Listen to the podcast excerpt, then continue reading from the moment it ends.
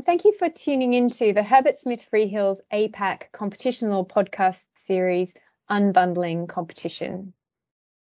My name's Adelaide Luke, and I head up the Herbert Smith Freehills Competition, Regulation and Trade team here in Asia. This podcast is the first in our regional series where we look at specific jurisdictions where important changes, either in practice or in law, are underway. We're starting today with Thailand, and it gives me real pleasure to be speaking with Nonnabhat Paiboon, my partner in Herbert Smith Freehills Bangkok office. Niab's got a lot of experience advising on Thai competition law and working with and across from the Trade Competition Commission of Thailand, which we'll call the TCCT for short. Welcome, Niab. Thanks, Adelaide. It's a pleasure to be here. Great. Let's get started. Before we dive into the upcoming changes, could you please give us a brief overview of the current merger control regime in Thailand and perhaps the recent trends? Sure. So the merger control regime in Thailand is regulated by the Trade Competition Commission of Thailand, or the TCCT. Um, the new regime was established around 2017 when we had a competition reform. And as a result of that, the new merger control regulations came into force around uh, December 2018. Since then, uh, the merger control regime in Thailand has kicked off and has been quite active in the market. We also have um, specific rules in certain industries where the TCCT does not take jurisdiction, but instead um, they have their own specific rules and regulators. So, for example, in the energy sector and the telecom sector. But more generally, under the TCCT, the overview of the Thai regime is essentially we have a, a system of a dual filing. Either uh, you are filing pre-closing approval in a case where um, the transaction will likely have a competition concerned at a level where it would create a monopoly or dominance or increased dominance. Or alternatively, if it doesn't meet that threshold, you may still need to file a post-closing filing notification um, if the parties have a turnover of 1 billion baht um, in a certain market in the previous year. So as you can see, it's, it's, it's quite focused on um, market power as well as turnover, quite similar to, to some other jurisdictions. Thanks, Niab. Um, very, very good summary of the, the current rules. I think you mentioned earlier um, that there's been a few more decisions and that the authority is coming out with new interpretations. Um, I understand that actually the authority's also been considering making some key changes to the merger control rules and procedures themselves. Can you explore a little bit what the key driver of that is and, and in particular why now? Is it just that they are becoming more active and making more decisions? Sure. So it's it's quite a few factors, including um, that as well. But I think that the key factor is ultimately the authority is aware that the the business landscape in Thailand is very much fast paced and, and fast changing. Um, together with the fact that the legislation itself does require the authority to review the thresholds um, every few years in order to keep up with that. Um, and I think seeing from the enforcement trends, uh, for the past four or five years, we see the TCCT uh, is starting to have a better idea of the key grievances and gaps that should be addressed uh, in practice as well as in the, the legislation. And so they're looking to amend the rules and guidelines to reflect that.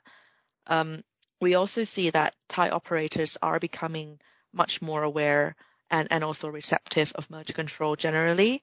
And this is as a result of um, extensive advocacy by the authority, uh, as well as um, a couple of key public landmark cases that's become um, under the public eye, uh, where competition concern was at the forefront and, and on the news. And so uh, it, it, became quite crucial for the authority to make sure that the legislation uh, in place is is is well drafted and uh, can be enforced properly. Mm, okay. Um, so now the key question what do you think the expected changes are going to look like? What are the issues that are being considered? Sure. So there's um, a couple of few points that are being considered uh, in the main points that we've discussed as part of the focus group um, that the authority held to to discuss with operators and practitioners uh, to see if they are uh, reasonable changes to be made. One of the most interesting uh, to to us, I think, as practitioners, uh, one of the most interesting changes is uh, the fact that at the moment there's no um, regulation around greenfield joint ventures. So the establishment of greenfield, greenfield joint ventures in Thailand at the moment is not notifiable. Um, that, so the authority is starting to wonder and, and, and consider whether or not this is something that they should be looking at. And, and I'm aware that uh, it does vary jurisdiction to jurisdiction on this matter. You know, there's pros and cons to it. And so they're weighing that to see uh, whether or not it, it, needs to be addressed. And if not, then h- how do they um, regulate those joint ventures going forward? Um, we also see the authority considering or reconsidering the turnover thresholds that determine the filing regulations.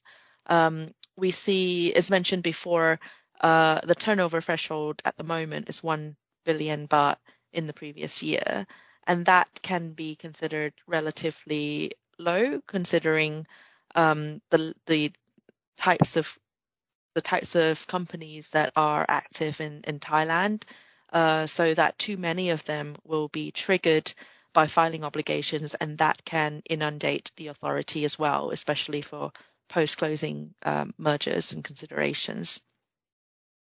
They're also looking at whether or not they should impose or have available a pre-notification period, uh, which is more formal. So at the moment in practice, the authority does actually engage in pre-notification uh, consultations, but that's very much on an informal basis. And so, um, you know, the authority themselves are finding it difficult to determine how long they should take to for the pre-notification process or uh, as well as the the operators you know whether or not they need to wait for a pre-notification before actually making a filing so mm. just to give more certainty around that mm. um, we also ha- understand that the authorities are looking at the review period. Uh, at the moment, there's quite a fixed statutory period for the, the authority to review pre-closing filings.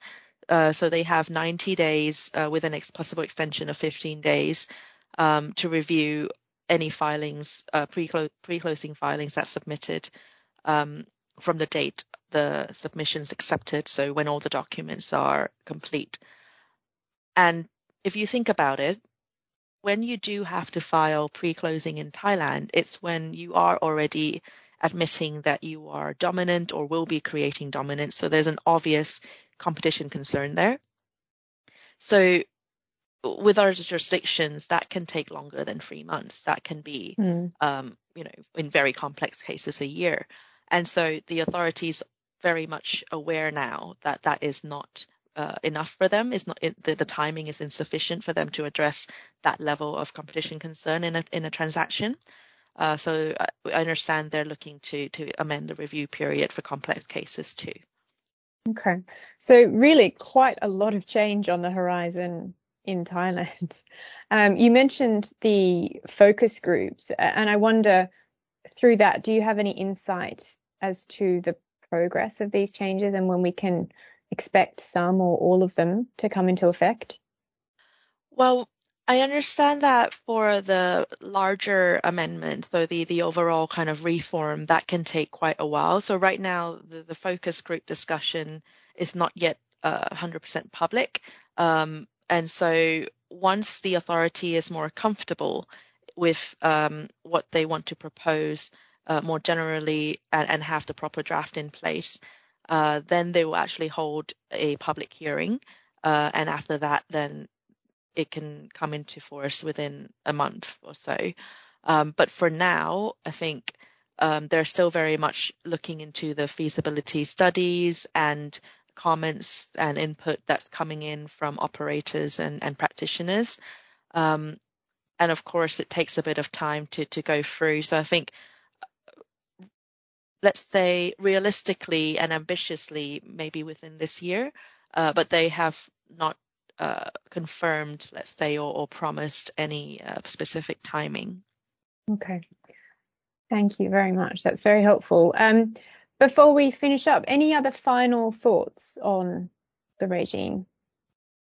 I think just more generally, it's quite important uh, in in jurisdictions with kind of young-ish regulator, regulators such as the CCT and also kind of new regulations in place in general. It's very important to keep keep a close eye on the market, and you know it's very natural for the authority to uh, adjust their practices in accordance with each case that they they adapt to. So some parts are on case by case basis, but that kind of gives uh, a gr- a good view into the authorities' uh, trend in in interpretation, in the ways in which they impose remedies, for example.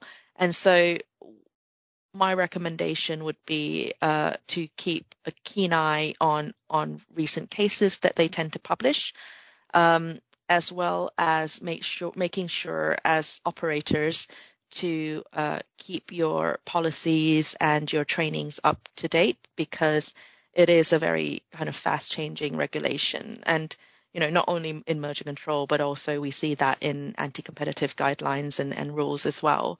There's a constant update on on um, the guidelines from the authority.